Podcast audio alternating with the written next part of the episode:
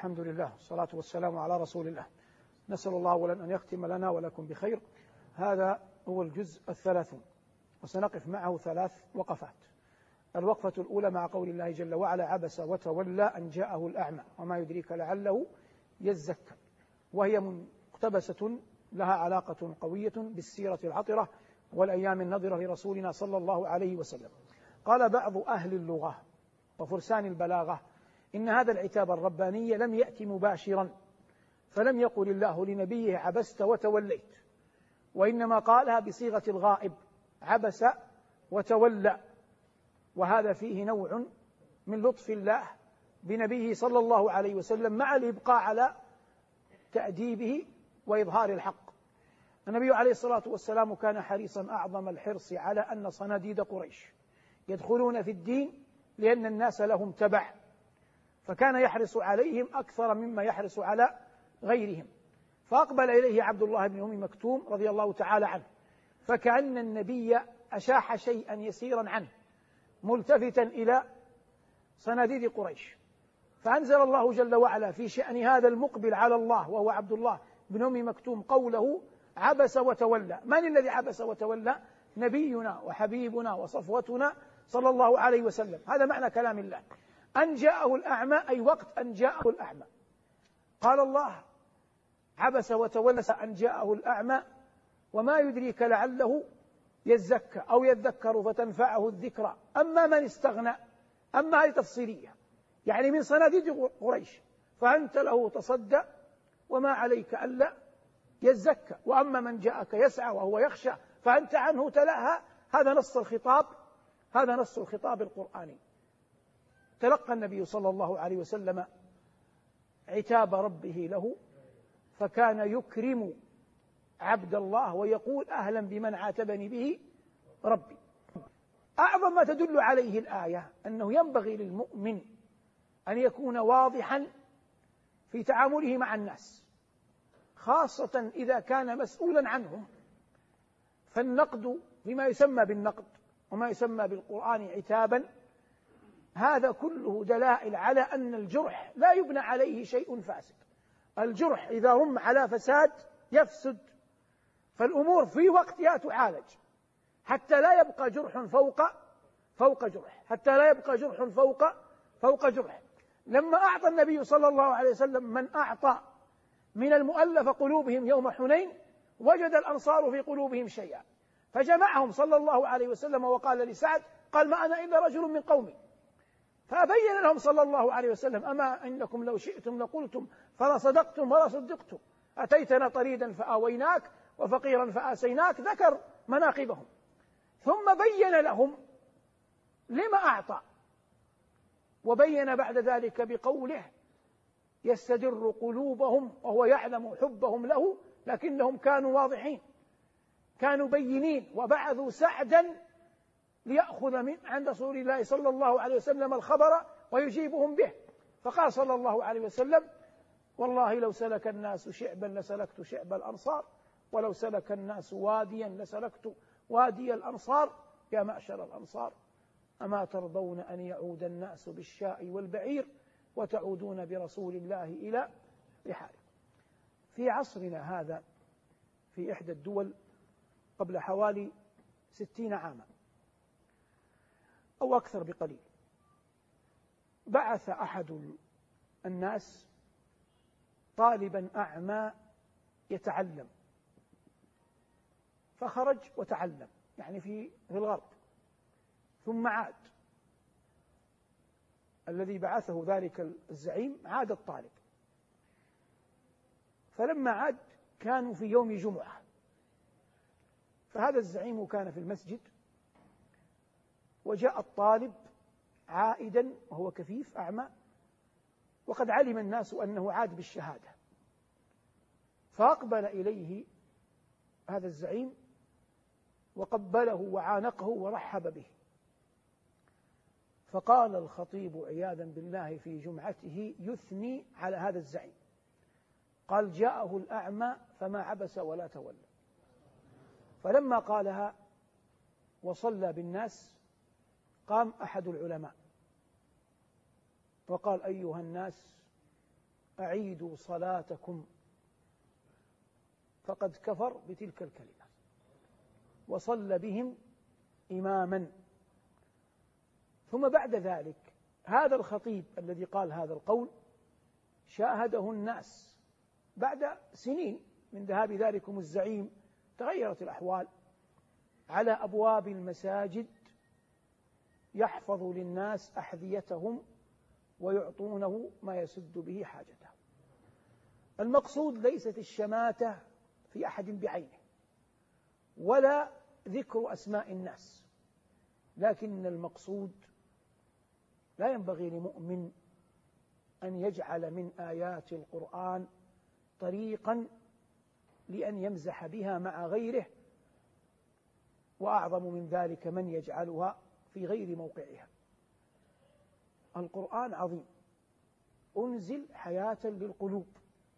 فلا تجعل من آياته طريقا كيف تتواصل به مع أقرانك ورفقائك وأصحابك وخلطائك في مجالسك وغدوك ورواحك. الله يقول عن كتابه بل هو آيات بينات في صدور الذين أوتوا العلم. وقال فلا أقسم بمواقع النجوم وإنه لقسم لو تعلمون عظيم إنه لقرآن كريم في كتاب مكنون. هذه وقفة. في نفس الوقفة الأولى نأخذ في نفس الصورة. استنبط ابن عباس أن ليلة القدر ليلة سبع وعشرين من أن الله جل وعلا خلق ابن آدم في سبع وجعل رزقه في سبع. فقال في رزقه إن الله, إن الله يقول فلينظر الإنسان إلى طعامه.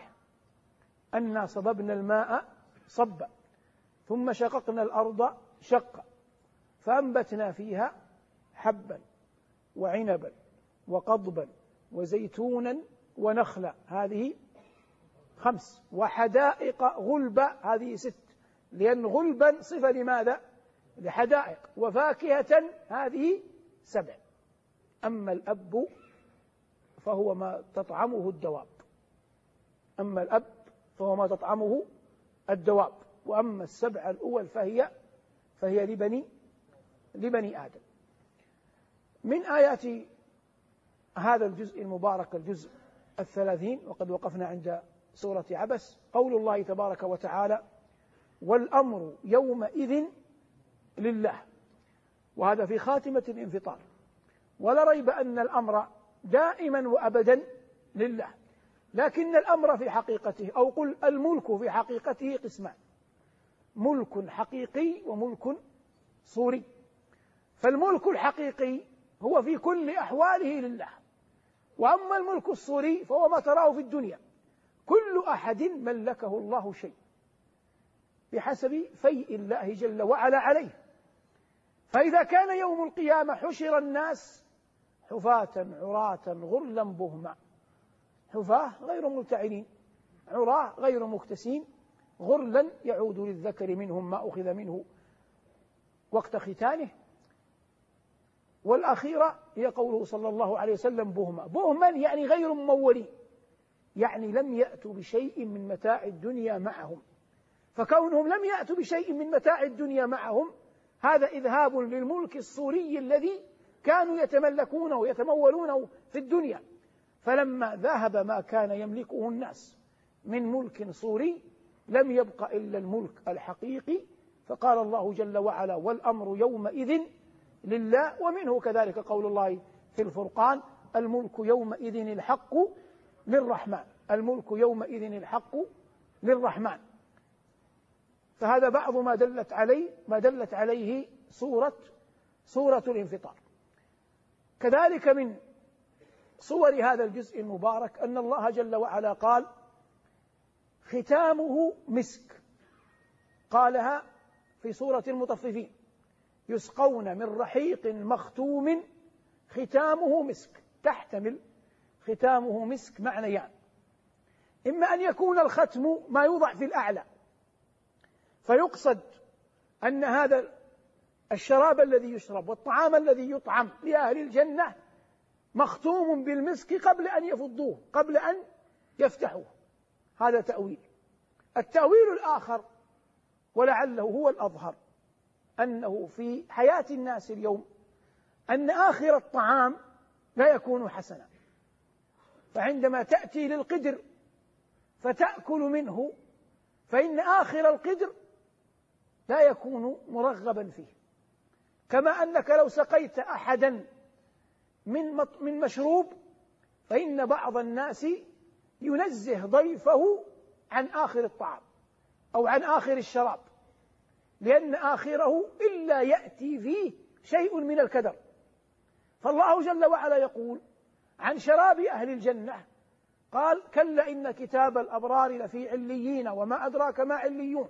كتاب مرقوم يشهده المقربون إن الأبرار لفي نعيم على الأرائك ينظرون ينظرون تعرف في وجوههم نظرة النعيم يسقون من رحيق مختوم ختامه مسك. هذا الرحيق آخره مسك. فكيف بماذا؟ فكيف بأوله؟ فنبه بآخره على جلالة أوله. نبه بآخره على لذة أوله. ختامه مسك ثم قال وفي ذلك فليتنافس المتنافسون.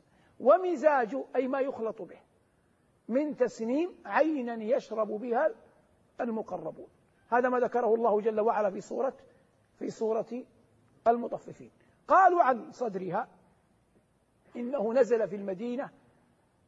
إن صح هذا فقد كان أهلها في أول الأمر ممن يطففون في الكيل وال في الكيل والميزان. هذه وقفة الوقفة الأولى مع آيات الجزء الثلاثين اضطررنا إلى أن نعرج فيها على عدة سور لأن هذا الجزء المبارك كما تعلم عديد السور. في الوقفتين التاليتين إن شاء الله تعالى سنعرج على بعض سور قصار المفصل بأكملها حتى يتضح السبيل لأن قصار المفصل لا تحتمل آياتها في الغالب أن أن نجزئها. هذا والله تعالى أعلم وإلى الوقفة التي بعدها. تعالوا ساعة نؤمن جميعا. مع القرآن. مع القرآن.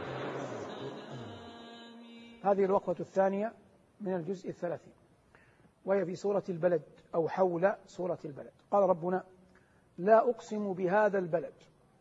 لفظ الإشارة هنا يجعل أن تأويل البلد لا يختلف عليه. لأن هذه السورة مكية. فلما قال الله جل وعلا لا أقسم بهذا البلد عرفنا أن البلد مكة. عرفنا أن البلد مكة. كما أن قول الله جل وعلا في سورة التين وهذا البلد الأمين أقسم به بين لنا أن اللام في لا ليست نافية للقسم. لأن الله أقسم بالبلد الأمين. لا أقسم بهذا البلد وهو مكة. ومكة حرمها الله يوم خلق السماوات والأرض ولم يحلها إلا لنبيه صلى الله عليه وسلم ساعة من من نهار.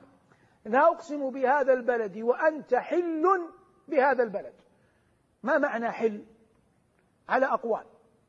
قال بعض العلماء المعنى أننا نقسم بهذا البلد حال كونك ساكنا فيه فذلك يزيده حرمة على على حرمة فهو بلد حرام يخطو عليه ويمشي ويسكن ويحل فيه نبي مكرم هو آخر الأنبياء صلوات الله وسلامه عليه. هذا معنى. المعنى الآخر وأنت حل بهذا البلد أي أن هؤلاء القوم مع أنهم يسكنون في بلد حرام إلا أنهم لم يراعوا حرمتك فتعرضوا لك ووصفوك بما وصفوه بما وصفوك به. لم يراعوا حرمتك. فجعلوك حلالا يعني مستباحا يقولون في عرضك ويردون رسالتك وينتهرون من والاك. وأنت حل بهذا البلد. ثم جاء قسم آخر قال الله ووالد وما ولد. قال بعض العلماء والد تشمل أي والد وولد تشمل أي أي مولود. والذي يترجح أننا إذا أخذنا المناسبات فإن مكة هي أم ماذا؟ أم القرى. فأقسم الله بأم القرى فناسب أن يكون المقسم به ها هنا ووالد وما ولد هو من؟ أبونا أبونا آدم. فكما أن آدم عليه السلام هو الأصل الذي خرجت منه ذريته فإن الأرض دحيت من جهة الكعبة. ولذلك قال الله جل وعلا لتنذر أم أم القرى. فمكة أم للقرى وآدم والد للناس أجمعين. فحمل القسم هنا على آدم أولى وأحرى ووالد وما ولد. ثم جاء جواب القسم. لقد خلقنا الإنسان في كبد أي في مشقة في عناء. خلقناه في مشقة وعناء. ليس المقصود في مشقة وعناء من قبل الله محال. الله لا يمسه نصب ولا لغوب لكن جعلنا عيشته عيشة كبد ومشقة. لما؟ لأن أباهم آدم أبحنا له الجنة. إن لك ألا تجوع فيها ولا تعرى وأنك لا تظمأ فيها ولا تضحى. مع ذلك خرج بعد أن قال الله له فلا يخرجنكما من الجنة فتشقى. فتشقى هنا في طه هي هنا في في البلد لقد خلقنا الإنسان في كبد. وأنت ترى أن الإنسان يرى من كبد الدنيا ما يرى لأنها طبعت على ذلك. طبعت على كدر وأنت تريدها صفوا من الأقذاء والأكدار ومكلف الأيام فوق طباعها متطلب في في الماء في الماء جذوة نار. محال أن يكون في الماء جذوة نار. محال. على هذا حتى تتعزى تعزى برسولك صلى الله عليه وسلم. جعفر ابن أبي طالب ابن عم رسول الله صلى الله عليه وسلم ومن أشد خلق الله شبها به أشبهت خلقي وخلق هاجر إلى الحبشة قبل الهجرة إلى المدينة في أول الدعوة فالنقل قبل الهجرة بثلاث أو أربع سنين. مكث في الهجرة حتى العام السابع عام خيبر أي غاب عن رسول الله وهو ابن عمه أحد عشر عاما على الأقل. فلقيه النبي يوم خيبر فقبل بين عينيه وقال لا أدري لا أدري بأيهما أسر بقدوم جعفر أم بفتح خيبر. كان سنه اثنين وأربعين عاما هذا جعفر. فدخلوا المدينة. زوج لأسماء بنت عميس. وله أي لجعفر منها أبناء. بعدها أن مكثوا في المدينة سنة واحدة. بعثه النبي إلى مؤتة. فلم يمتع به صلى الله عليه وسلم إلا عاما أو أقل. فاستشهد مع زيد وعبد الله بن رواحة. فرقي صلى الله عليه وسلم المنبر ونعى للناس وأخبرهم في اليوم الذي ماتوا فيه. وعيناه تدمع صلوات الله وسلامه عليه. قال أصيب زيد فأخذ الراية جعفر فأصيب فأخذ راية عبد الله فأصيب ثم أخذها خالد من غير إمرة ففتح الله عليه. وهو يقول الراوي وإنه وإن عيني رسول الله صلى الله عليه وسلم لتذرفان. فأمهل أهل جعفر ثلاثا. لأنهم لهم وقت يبكون فيه. لو دخل رسول الله سكتوا. فأمهلهم ثلاثا بين قوسين بالعامية يأخذون راحتهم. بعد ثلاث دخل. قال أين أبناء أخي؟ فجيء بهم كأنهم أفرخ. فدعا بالحلاق فحلق رؤوسهم. من باب الفأل. لعل الله أن يغير ما على فأخذت أمهم تقص وتقص. ينهي لتوها قادمة سنة وأصبحوا يتامى ولهم أحد عشر سنة في الغربة في الحبشة. فقال ألعيلة يعني الفقر تخافين عليهم؟ والله إني لوليهم في الدنيا والآخرة. صلوات الله وسلامه عليه. موضوع الشاهد هذا مع جعفر ابن عمه. مع بناته صلى الله عليه وسلم فقد زينب ورقية. وأم كلثوم. هذا بعد البعثة. وفقد القاسم وعبد الله قيل قبل البعثة وقيل بعدهما. فأصبح ليس له إلا فاطمة. فتسرى ماريا. فحملت ففرح فلما فرحت فرح أنجبت. فأتى الصحابة. قال ولد لي الليلة غلام. أسميته إبراهيم. وجاء في رواية أن جبريل حياه قال له السلام عليك يا أبا إبراهيم. ومكث يرضعه في عوالي المدينة. لماذا أرضع؟ من شفقة الأنصار بالنبي. قالوا إن النبي عليه السلام ما أتى هذه الجارية إلا أنه يحبها فحتى يكون له وقت معها خذوا الصبي وأرضعوه حتى لا يشغل الصبي أمه عن رسول الله. فأخذوا فكان يعوده صلى الله عليه وسلم وزوجها كان حدادا ينفخ الكير. فأنس صبي يسبق النبي صلى الله عليه وسلم. فإذا جاء إلى البيت قال أبا سيف أبا سيف هذا جاء زوج الجارية. أقصر أقصر. يعني توقف. جاء رسول الله صلى الله عليه وسلم فيتوقف. حتى الدخان لا يملأ البيت والكير.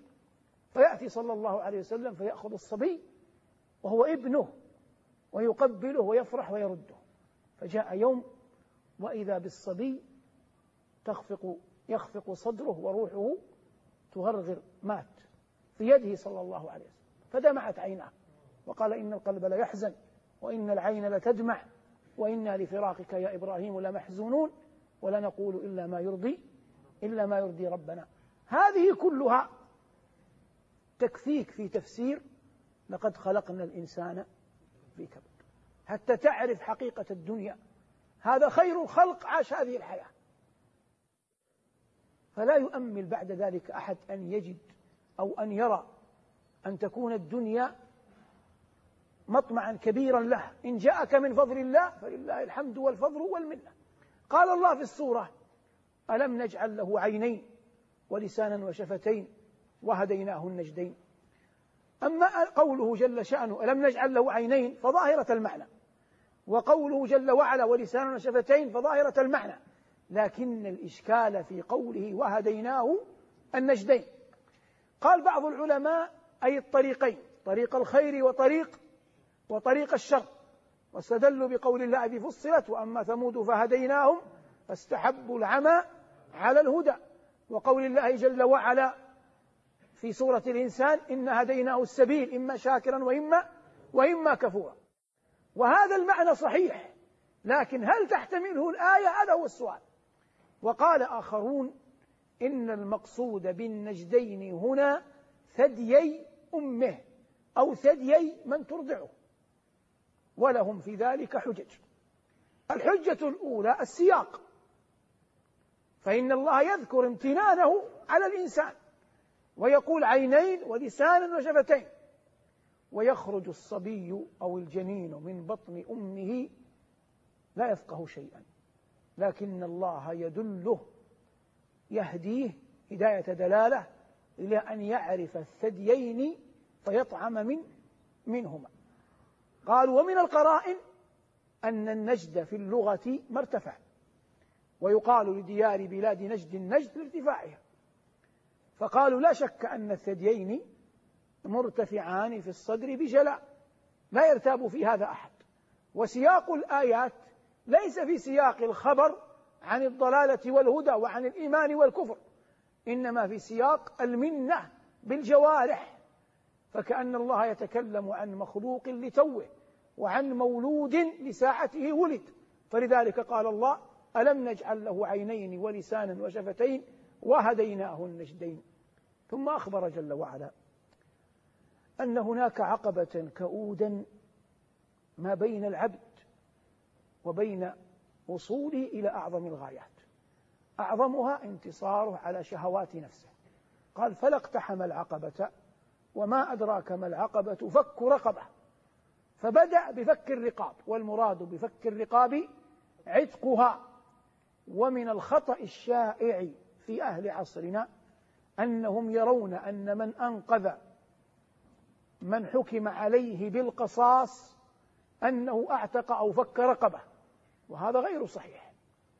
هذا عمل بر عمل خير عمل معروف لكنه لا يسمى كما سماه الله في القرآن فك رقبة.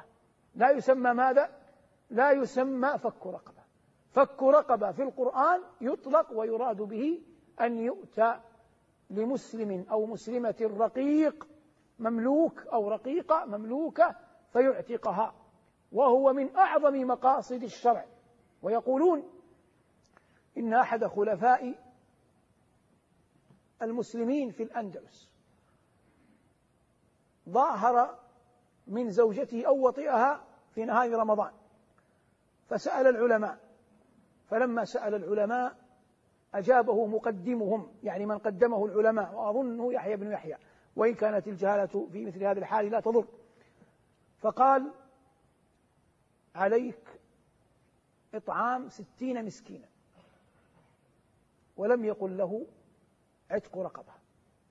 قال له عليك صيام شهرين. ولم يقل له عتق رقبة.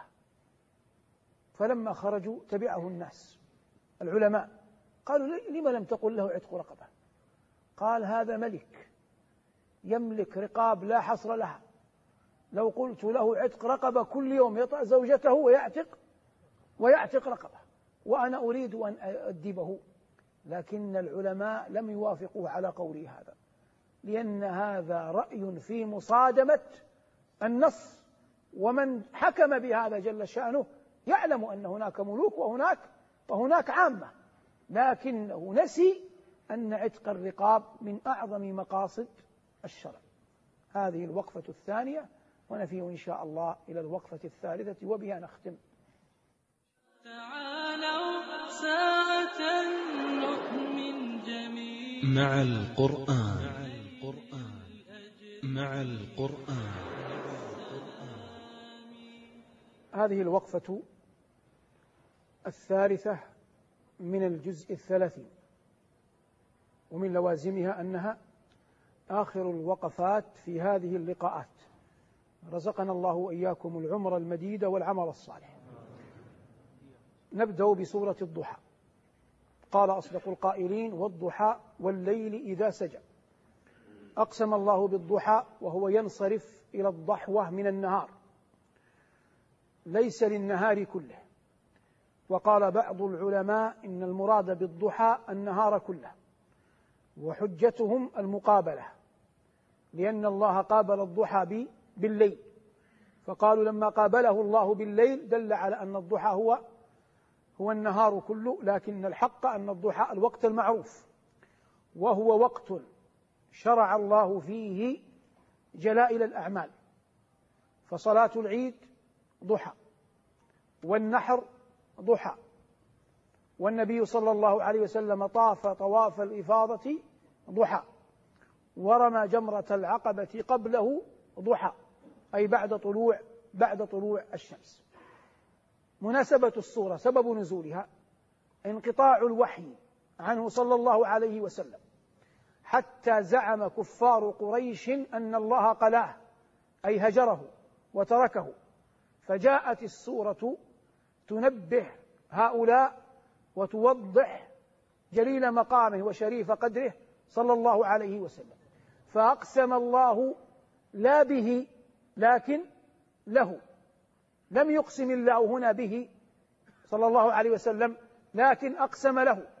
قال والضحى والليل إذا سجى ما ودعك ربك وما قلى فمن قال بالتكبير في هذه الصورة وما يليها أخذه من باب أن هذه الصورة لما نزلت كان فيه التكبير لأن الله جل وعلا لم تفتر لم قطع فتر الوحي وفتوره بنزول هذه الصورة على ما زعم القرشيون جهلا وعنادا أن الله جل وعلا تخلى عن نبيه.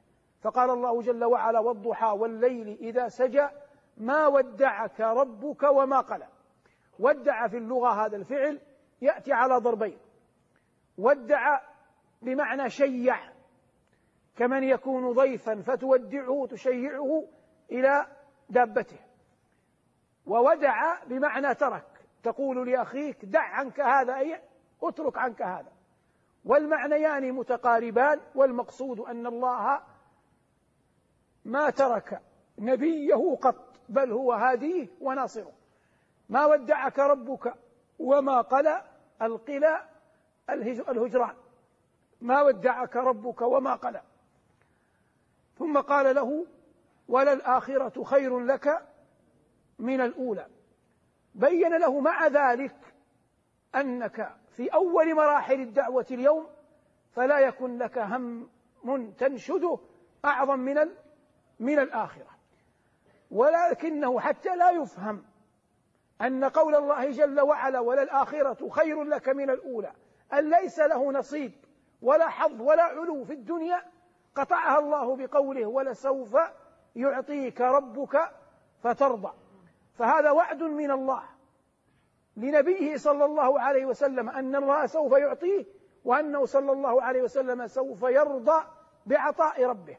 والآن تأمل كيف رضى الله نبيه. لما قال له ولسوف يعطيك ربك فترضى قنعت نفسه. فبعد ذلك لما قص عليه ما أعطى النبيين وما أعطى المرسلين مما سيأتي في القرآن المكي والمدني لا تتعلق صلى الله عليه وسلم بشيء من تلك الأعطيات لأنه أخذ الوعد من من الأول. كمن يملك مئة ألف وعنده خلان له فلو أعطى أحدهم من المئة تسعة وتسعين ولم يبقى إلا ألف لا يعقل. أن من قبض التسعة والتسعين سينظر كم سيعطي صاحب المال من بقي. لن يتشوف إلى شيء. فقبل أن يقول له ما أعطى الأنبياء وما سيعطي المرسلين وما أعطى المرسلين قال له ولسوف يعطيك ربك فترضى.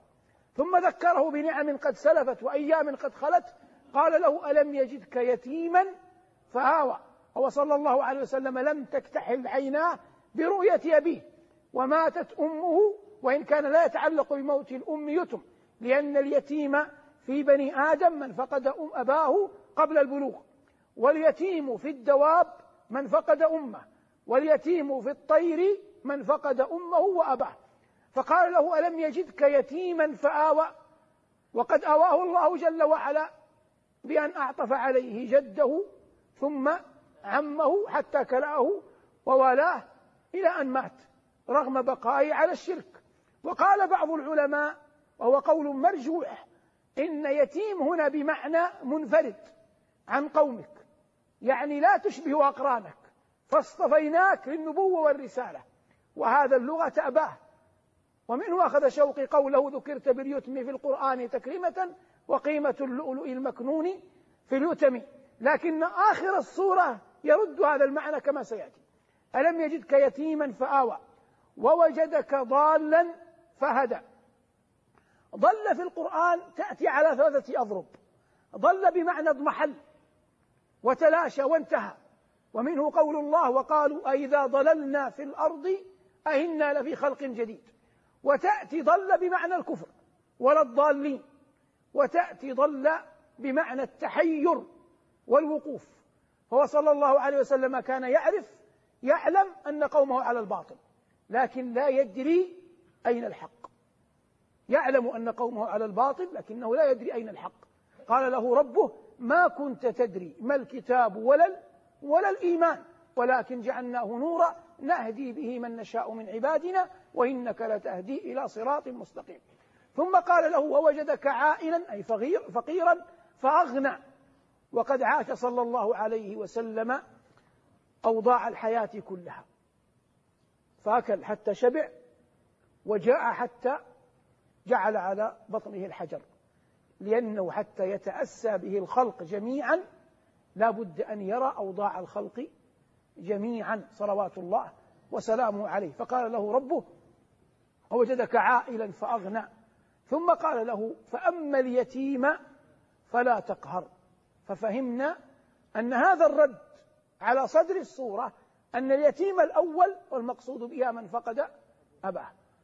فأما اليتيم فلا تقهر والقهر يكون بالقول والفعل واليتيم دون البلوغ فيسهل قهره بأذى القول وأذى وأذى الفعل. ثم قال له وأما السائل فلا تنهر. إذا قلنا إن ضل هو المتحير فالسائل هنا ليس السائل عن عن مال ليس الذي يطلب مالا وإنما الذي يطلب علما لأن قبلها ووجدك ضالا فهدى متحيرا تحتاج إلى نور علم فأعطيناك نور علم.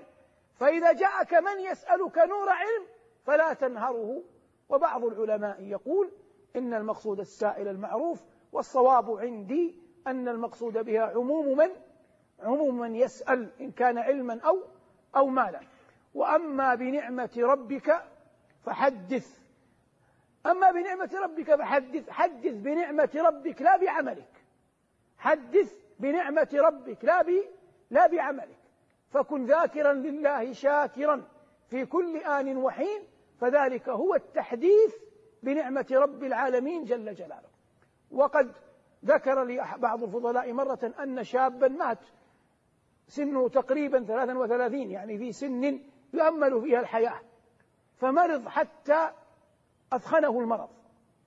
فقال ذات يوم لعواده من يزورونه. قال أشهدكم أنني أموت وأنا راض عن ربي. رغم ما هو فيه. فعندما يذكر الله جل وعلا أحد من أهل الابتلاء ويحدث بنعمة الله عليه على ما هو فيه هذا من التحديث بنعمة الله الذي أمر الله جل وعلا به. قال الله جل وعلا وأما بنعمة ربك فحدث. ختم هذا الجزء والقرآن كله بثلاث صور متتابعات. قل هو الله أحد الله الصمد لم يلد ولم يولد ولم يكن له كفوا أحد. من قرأها عشر مرات بنى الله له بيتا في الجنة. هو الله أحد في كل شيء. لا كفء له ولا ند ولا شبيه ولا وزير ولا نظير. وهو في غنى أن تكون له صاحبة أو أن يكون له ولد. قل هو الله أحد الله الصمد تصمد إليه الخلائق تلجأ إليه شاءت أم أبت. ولله يسجد من في السماوات والأرض طوعا وكرها وظلالهم بالغدو والآصال.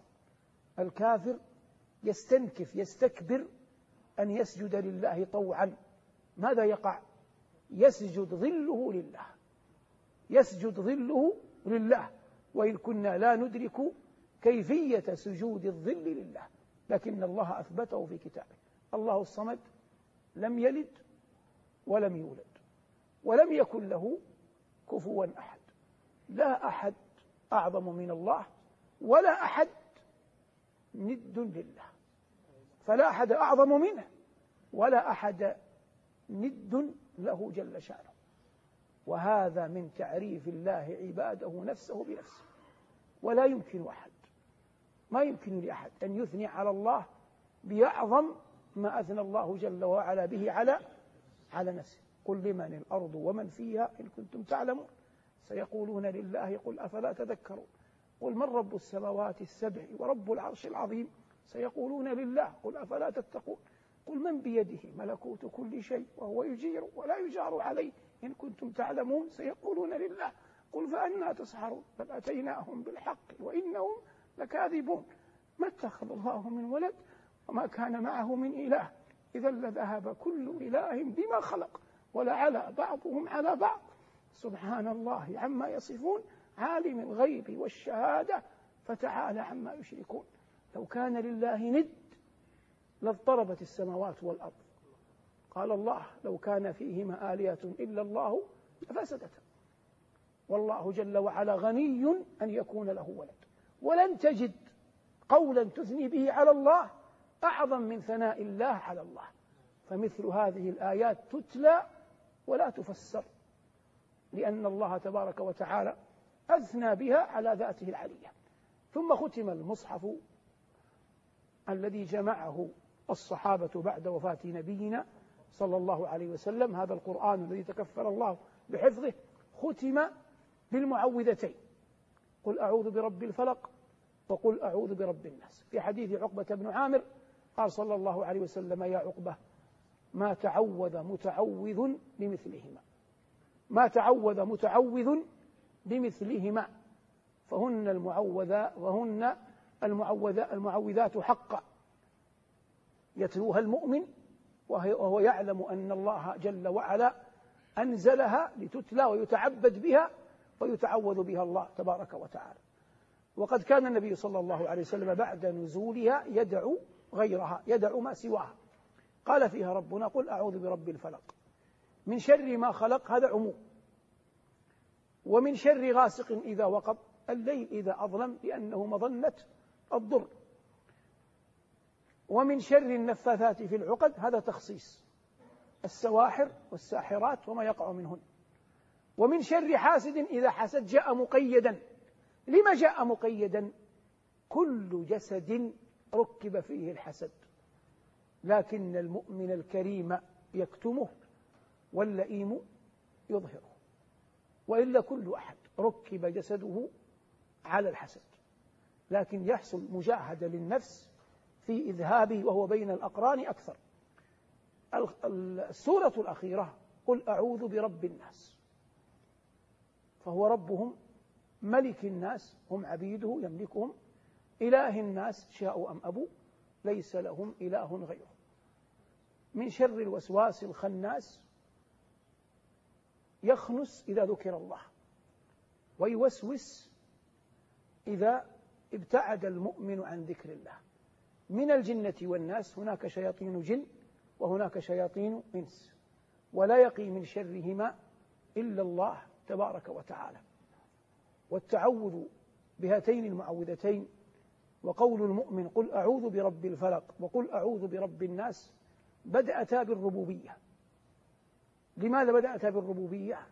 لأنك تتيقن أن الله جل وعلا مالك لكل أحد مهيمن على كل أحد قاهر لكل أحد.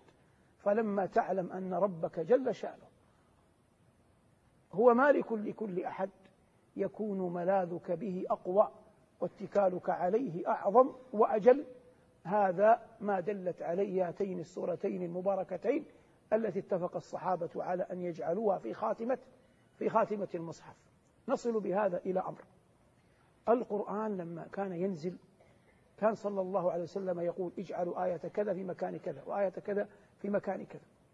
وكان هناك صحابة شرفوا بكتابة الوحي. فمات رسول الله ولم يجمع المصحف. يعني مجموع في الصدور لكن لم يكتب. فأول من سمى القرآن مصحفا على الصحيح أبو بكر. وجمعه لما حصل ما حصل من قتل القراء في اليمامة. ثم جمعه عثمان رضي الله عنه الجمع الثاني واتخذ مصحفا عنده عرف بالمصحف الإمام. فما بين دفتي المصحف اليوم؟ هو كلام الله حقيقة. تنزل به خير الملائكة جبريل على قلب خير الرسل محمد بن عبد الله صلى الله عليه وسلم في خير ليلة هي ليلة القدر في خير شهر هو شهر رمضان. وهذا الذكر بهذه المكانة يعقل المؤمن معها أنه السبيل الأقوم والطريق الأجل إلى رضوان الله. إن هذا القرآن يهدي للتي هو أقوم. والله جل وعلا يقول عن كتابه لا يأتيه الباطل من بين يديه ولا من خلفه تنزيل من حكيم حميد. وكل أحد بحسب تدبره للقرآن تبقى هناك آيات تؤثر في قلبه. تؤثر في قلبه. ومنها قول الله في الزمر لو أراد الله أن يتخذ ولدا لاصطفى مما يخلق ما يشاء. سبحانه هو الله الواحد القهار. هذه الآية من أعظم آيات القرآن فيما نحسب أثرا في القلوب على أن أعظم آية فيه هي آية الكرسي وأعظم سورة فيه هي سورة الفاتحة وأطول آية فيه هي آية الدين وأرجى آية فيه هي أولئك الذين آمنوا ولم يلبسوا إيمانهم بظلم. أولئك لهم الأمن وهم مهتدون. اللهم إنا نسألك بأحب أسمائك إليك وأقربها زلفى لديك وبأنك أنت الله. لا إله إلا أنت القريب المجيب السميع العليم. اللهم اجعلنا وقد ختمنا تدبر كتابك من المقبولين. اللهم اجعلنا وقد ختمنا تدبر كتابك من المقبولين. رزقني الله وإياكم من وعده وجنبني الله وإياكم يوم الوعيد. مع القرآن نحيا في سلام فخير الوقت في خير الكلام. بتفسير وأخبار حسان عن المختار نبراس الظلام.